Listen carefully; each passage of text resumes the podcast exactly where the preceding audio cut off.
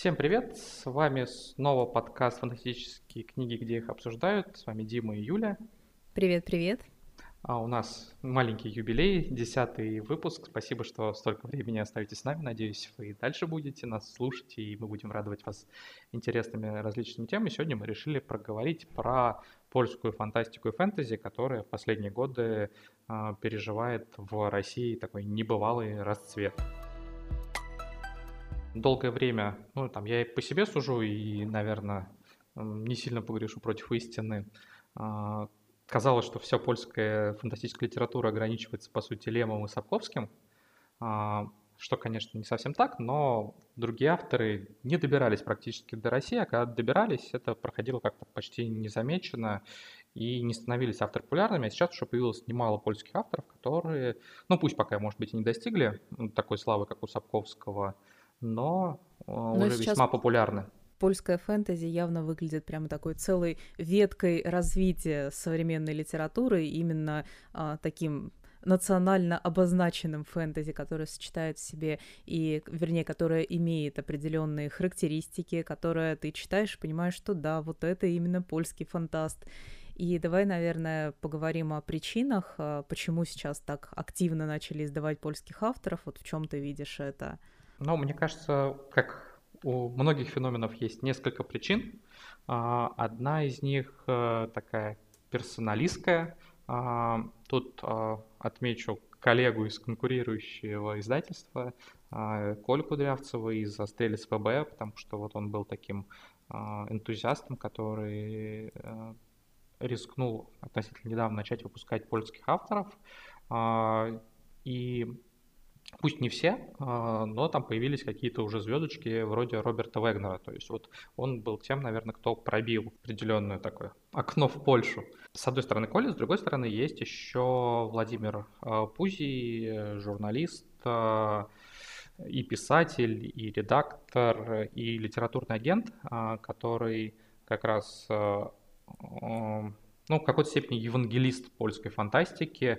Он многих авторов как раз представляет, он обращает внимание издателей на какие-то классные вещи, или наоборот, по нашей просьбе может кого-то посмотреть и порекомендовать, или наоборот, например, сказать, что, например, автор хороший, но для российского рынка не подойдет. И вот благодаря наличию таких людей-энтузиастов, которые поверили в Польшу и в польских авторов, и их принесли, мне кажется, что это один из главных залогов. Немножко отклонюсь от темы. Есть похожий пример с китайской фантастикой, которая пробилась на Западе. У нее вот тоже нашелся такой евангелист.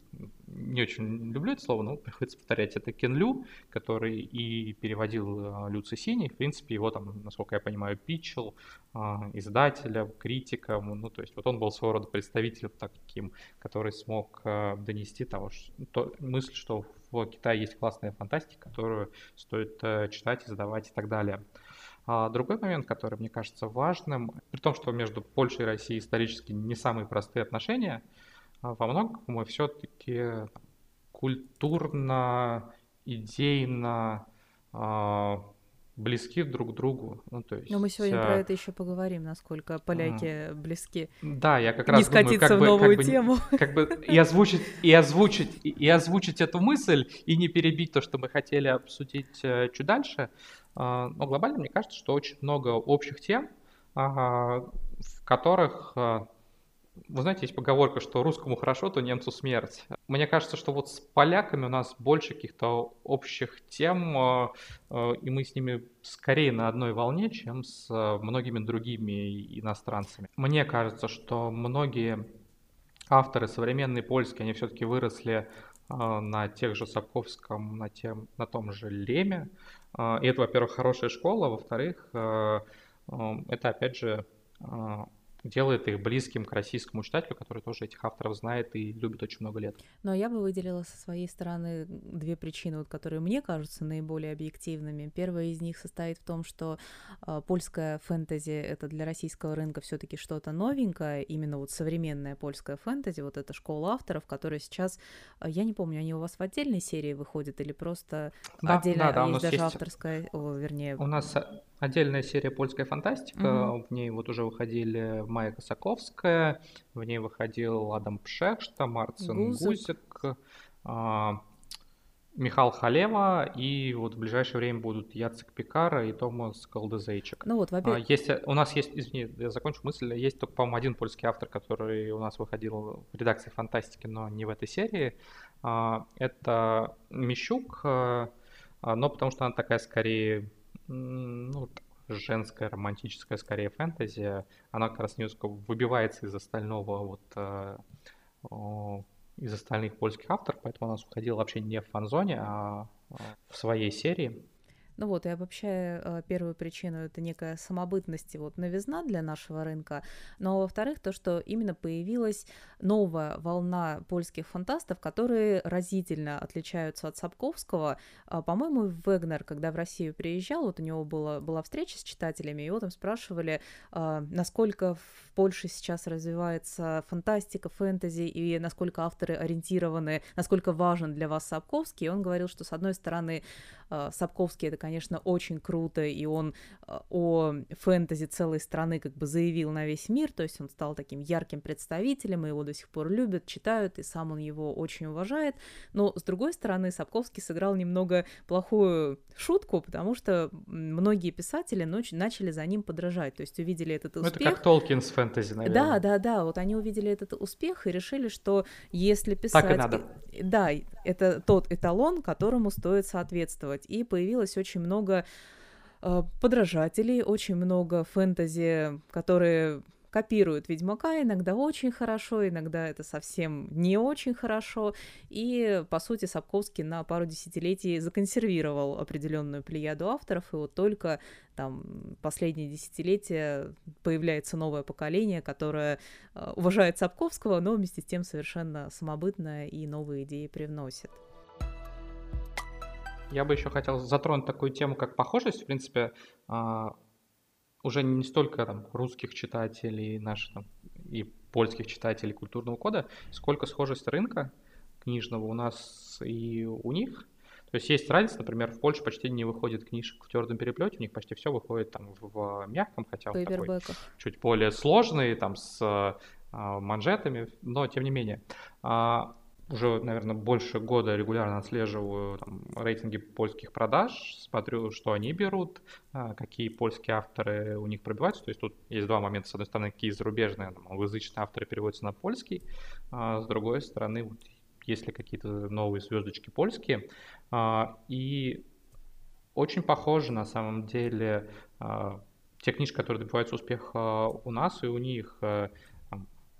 Почти одновременно «Куанг» вышла у нас и в Польше, и что у нас, что у них, она в топах продаж.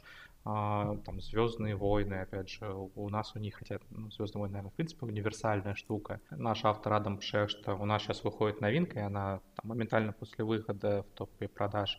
А в Польше вышло, соответственно, начало нового цикла «Об этом мире», а, и она тоже взлетает. А, то есть много сходства. Похожие книжки привлекают внимание, иногда чуть пораньше у нас, иногда чуть пораньше у поляков, но в целом, вот если представить какой-то такой эксперимент, когда а, незнающему человеку показали бы вот просто наименование, разницы было бы не очень много. Это даже какой-то такой а, показатель, если книжка переводная добивается успеха в Польше, а, например, в Россию еще никто не купил, то это повод на нее обратить внимание. Ну вот по поводу того, насколько книжный рынок Польши похож на наш, я бы, наверное, сделала акцент скорее на запросах читателей, вот именно со своей очень такой личной, субъективной точки зрения. Допустим, когда я взяла читать Адама Пшехшту, с первых же пары, с первой же пары страниц я увидела текст, который многие его сравнивали с Акуниным, и вот в принципе я, я знаю, что ему не нравится это сравнение, но текст у него с одной стороны вот такой визуально красивый, то есть там достаточно описательных каких-то моментов, с другой стороны он динамичный. Вот я когда это читаю,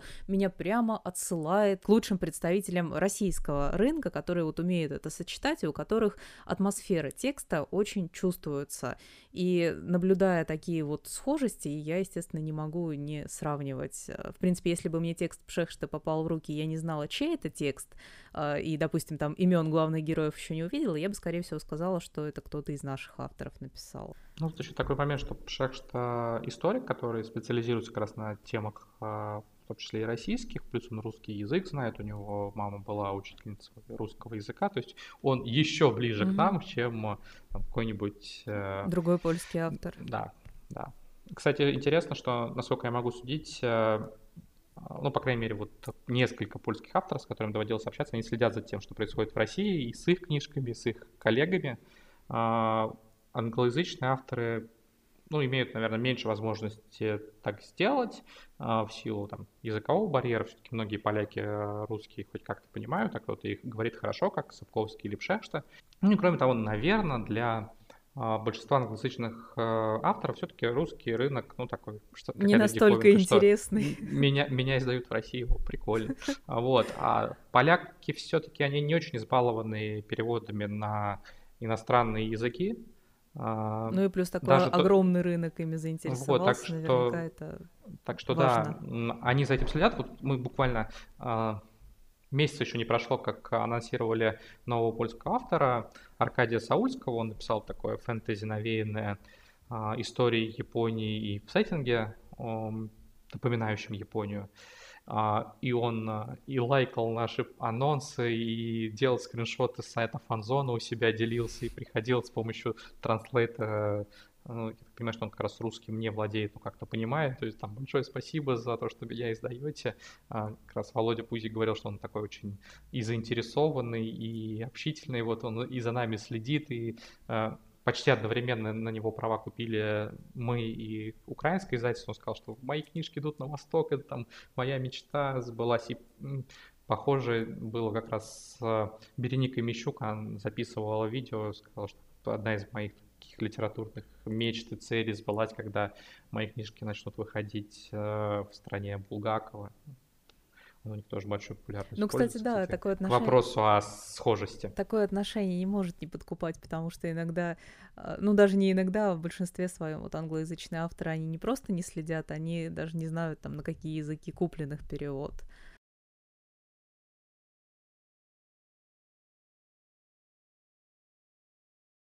Продолжая тему схожести наших рынков, давай поговорим о том, что какие есть объединяющие черты вот в новой волне польских авторов, ну, естественно, кроме их национальности. И мы с тобой, по-моему, в прошлом или в позапрошлом подкасте уже затрагивали одну из таких ярких тем.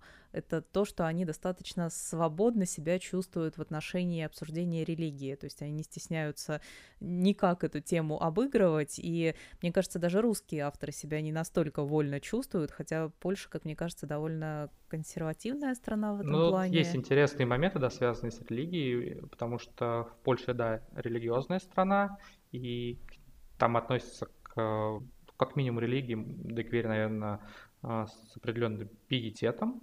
Ну, сейчас были там, достаточно громкие скандалы с выступлениями верующих за... Ну, не будем, наверное, в подробности вдаваться, mm-hmm. но связанные там, с законодательными всякими инициативами. А в то же время, да, если посмотреть на польскую фэнтези, то там очень много религиозных мотивов. И зачастую... Ну, скажем так, там они сильно отходят от канонов католических и, в принципе... Если это ты очень мягко сказал, сильно если, отходят. Да, я подбирал слова. И если там книжку почитает кто-то, кто, скажем так, очень трепетно относится к канонам, то, скорее всего, его религиозные чувства будут задеты. Многие говорят, пиши о том, о чем ты знаешь. Если ты, в принципе, вырос в таком культурном окружении, то... Тебя так или иначе религия окружала постоянно, ты в ней разбираешься, ориентируешься. Не факт, что ты сам придерживаешься там, активно таких взглядов, но тем не менее тебе это как-то близко, ты хочешь об этом высказаться, и вот фэнтези дает такую возможность, причем высказаться в рамках куда более широких, чем реалистичная проза. С другой стороны, возможно, окружение религиозное рождает какое-то такое противодействие ему, что ли. И может быть, что тут у кого-то из авторов, я, конечно, не знаю их личных мировоззрений, но, возможно, тут есть еще момент того, что я хочу покритиковать там либо догматы, веры, либо религии. Опять же, фэнтези позволяет это сделать. Если говорить ну, вот, о фэнтези, где религия играет очень большую роль, это скоро выход... начинающий выходить у нас цикл «Амбардимерия», «Мадердини», Яцека Пекара, там главный герой-инквизитор, сами понимаете, с религией связан очень непосредственно. При этом у Пекары и, поскольку это альтернативный мир, религия не совсем такая, как у нас, и инквизиция немножко стоит, не то что совсем отдельно от церкви, но это такой более-менее независимый институт, и священников главный герой не очень любит, там много язвительных и колких шуток в их адрес, так что там тоже, если это прочитает какой-нибудь католический священник, то может обидеться как минимум, потому что проходится по священникам там, Пекара, или, по крайней мере, его герой, достаточно жестко.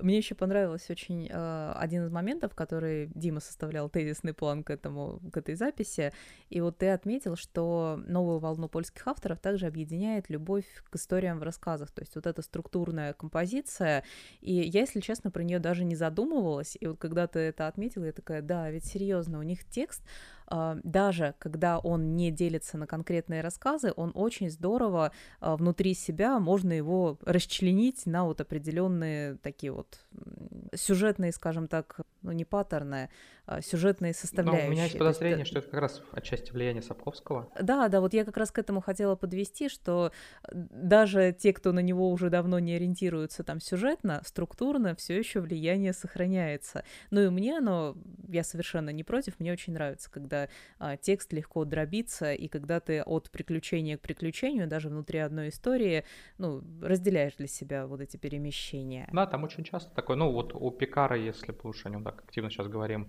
у него в принципе все его романы, это романы в повестях, и ну, они такие как эпизодики сериала, а потом получается сезон. Общий герой, есть некие иногда общие конфликты, но в принципе и каждую повесть можно читать отдельно, и каждый том надо, можно читать отдельно.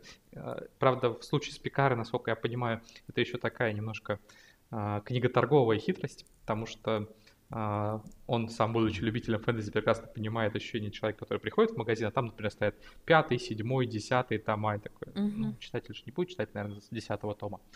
А, а когда стоит, например, не целый м, цикл в магазине, но каждый том самостоятельный, он всегда сможет взять и почитать с любого момента, поэтому у Пекара тут вот есть такая э, хитрость.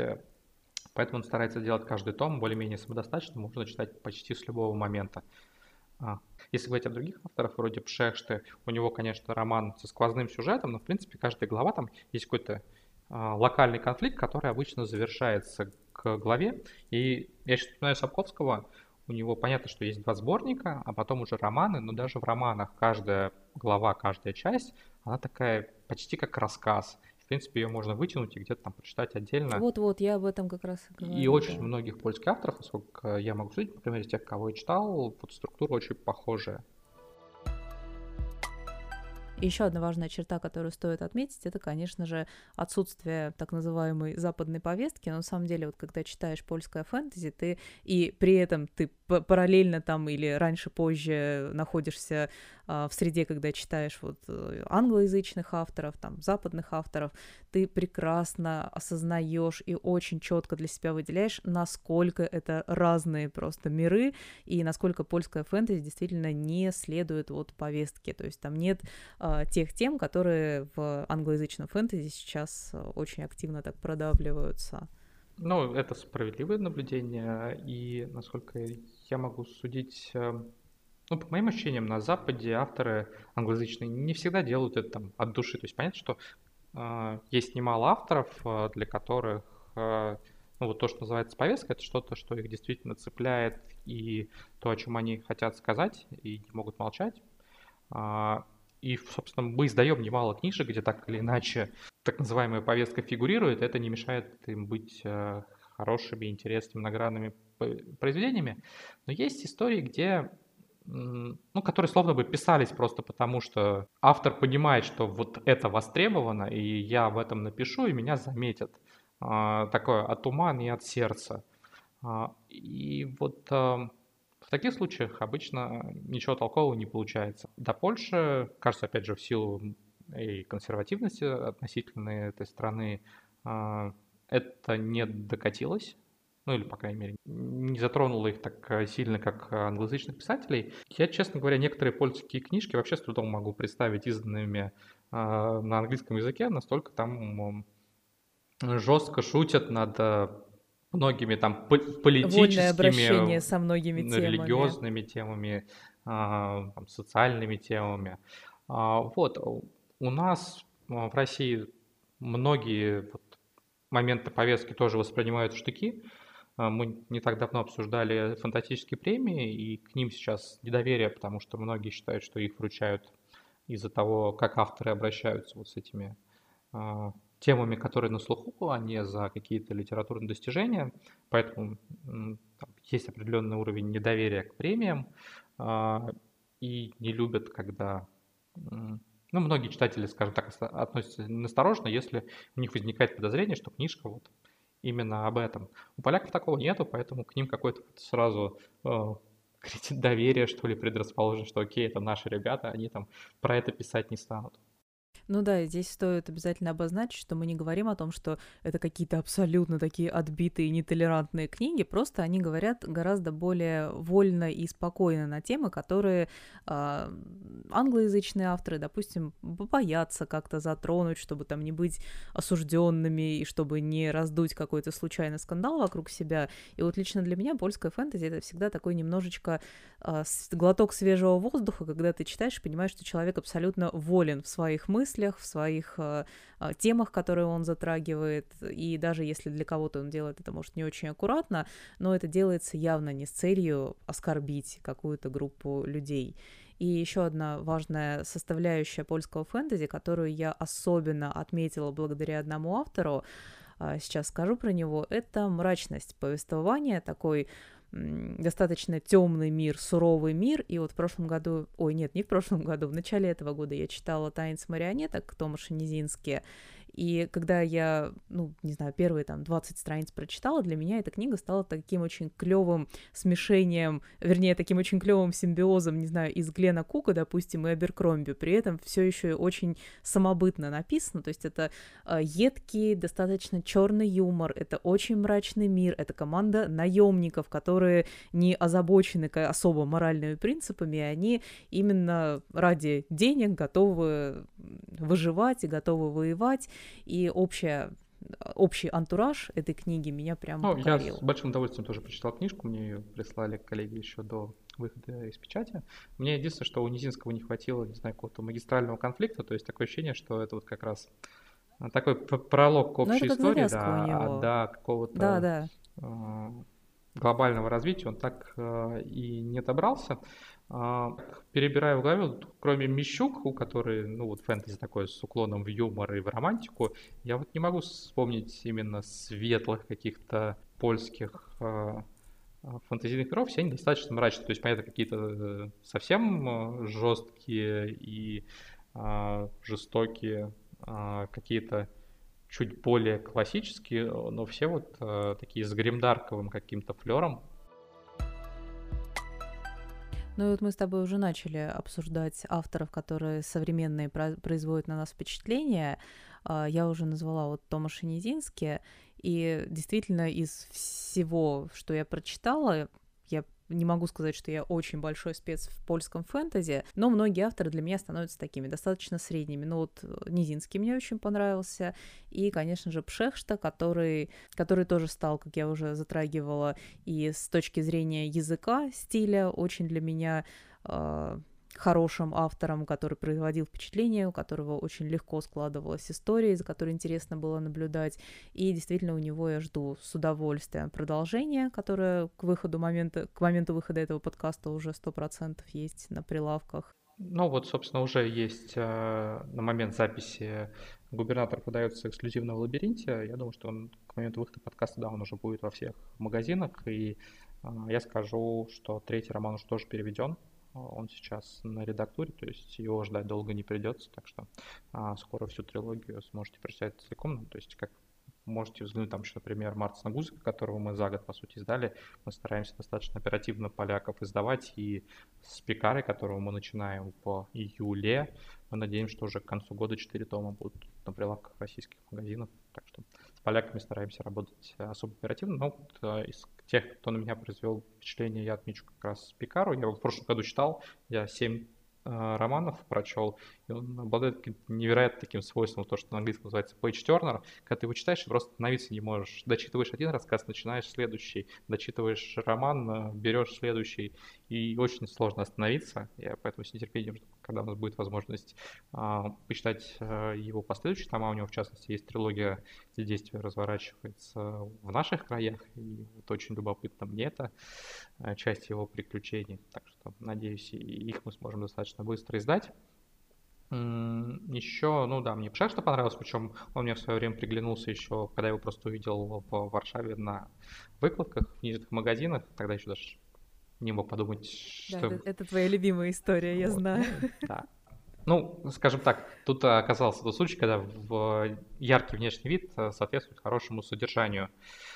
Их я еще не читал, но я вот жду Аркадия Саульского, о котором я говорил, потому что и сама книжка привлекла внимание, и сеттинг азиатский интересен, и сам автор к себе уже успел так заочно расположить. И еще будет польский автор, которого мы готовимся издавать, я его пока не читал. Его зовут Томаш Колодзейчак, он как раз из тех авторов, которые уже начинали выходить на русском, по-моему, еще в девяностых. Но вот он тогда совершенно прошел незамеченным. Владимир Пузий, которого сегодня уже не раз упоминал, его очень любит, очень нахваливает. Там такое э, действие разворачивается, с одной стороны, в нашем мире, с другой стороны, э, это сплав с фэнтези, потому что в наш мир ворвались э, какие-то демати- демонические существа, львиная доля э, мира уже превратилась в такой почти фэнтезийный, э, фэнтезийный реалии. Э, книжку не читал, э, но очень э, жду. Вот, э, Пузий нахваливает, вкус у него во многом совпадает с моим, поэтому я рассчитываю, что это авторство может у меня произвести впечатление, но вот пока только жду, еще не читал. Ну и вот знаешь, о чем я думаю? О том, что кто-нибудь из любителей больших э, польского фэнтези слушает наш подкаст, и у него уже глаза кровью наливаются от того, что мы мало говорим про Роберта Вегнера, который в последнее время такой очень яркий представитель. Я со своей стороны могу сказать, что я пробовала начинать его сказаниями икханского пограничья. Первые книги, они там книги юга, книги севера, по-моему, разделялись с запада и востока, вот так по частям света, если я не ошибаюсь. Да. Но это было... И они как раз были сначала рассказанные, а потом перешел он к роману. Да-да-да, и вот я... У кого, интересно, он набрался? Этого? Я начала а, его читать как раз после вот личной встречи, когда он приезжал в начале декабря в Москву, мне он очень понравился вживую. Суп... Но это было, да, и... семнадцатый год. В семнадцатом году. семнадцатый год, да. А, очень интересно он рассказывал, я загорелась прочитать, взяла прямо за книгу, и нормально, но вот насколько его расхваливали, я не, для себя не увидела большой, не знаю, прелести, интереса этих книг, не сработало. Я очень хочу дать ему вторую попытку и попробовать еще раз начать вот сейчас.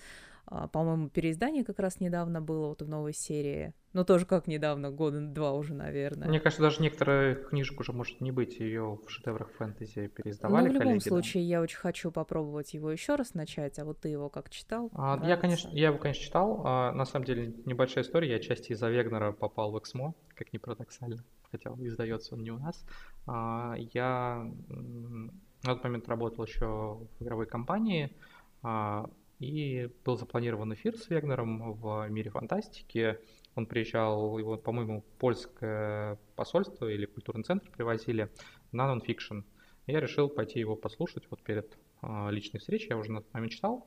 Э, и именно вот после окончания его встречи я на Nonfiction разговорился с девушкой, которая на тот момент снимала должность директора по маркетингу первой редакции. И где-то там месяц, наверное, через полтора я пришел работать в Эксмо.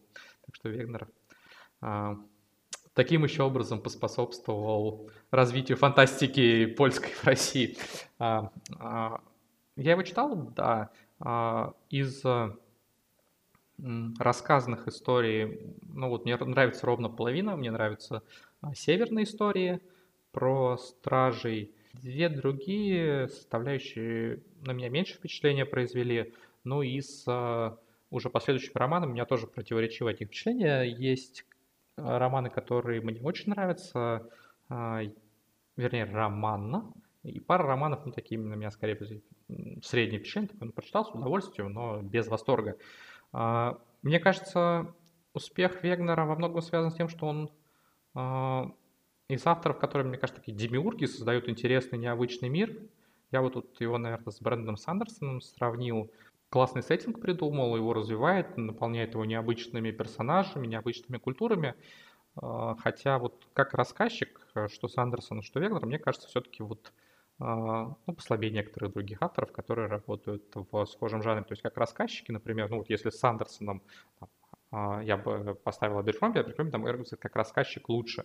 И если сравнивать там Вегнера с другим успешным и популярным польским автором Пекара, то Пекара, мне кажется, рассказчик лучше. Это не говорит, что... Я не хочу сказать, что там, Вегнер или Сандерсон плохие, я их обоих уважаю и читаю с э, удовольствием, но э, у каждого автора есть какие-то сильные стороны и слабые стороны. Вот мне кажется, что э, Вегнера и Сандерсона, главный их козырь — это то, какие миры они создают. У меня сейчас в голове просто лампочка вспыхнула. Ты что, посмел что-то сказать на моего неприкасаемого Брендона Сандерсона? Потому что для меня... Я вижу, Димаш эту бутылочку с водой отставил. Просто для меня миры... Сейчас сама себе буду противоречить. Для меня у Сандерсона и миры срабатывают, и герои у него вот... Ну, просто идеальные. Ну, все, ладно, на этом мы будем завершать наш подкаст. Тема для другого разговора. Да. Кстати, это интересная была бы тема — обсудить авторов, которые создают очень интересные миры. Но, может быть, для кого... Я думаю, что мы к ней обязательно да. вернемся. У тебя же есть записная книжка да, с темами. Да, да. Я думаю, что да. Запиши про необычные миры, и мы обязательно это обсудим. Кстати, если есть какие-то темы, которые наши слушатели, вы хотите, чтобы мы обсудили, обязательно пишите в комментариях. Мы обратим внимание и постараемся поговорить о том, что а, интересно не только нам, но и вам. Вот, надеемся, что и наш нынешний разговор был интересен. Так же, как и нам. А, вам, сколько нам.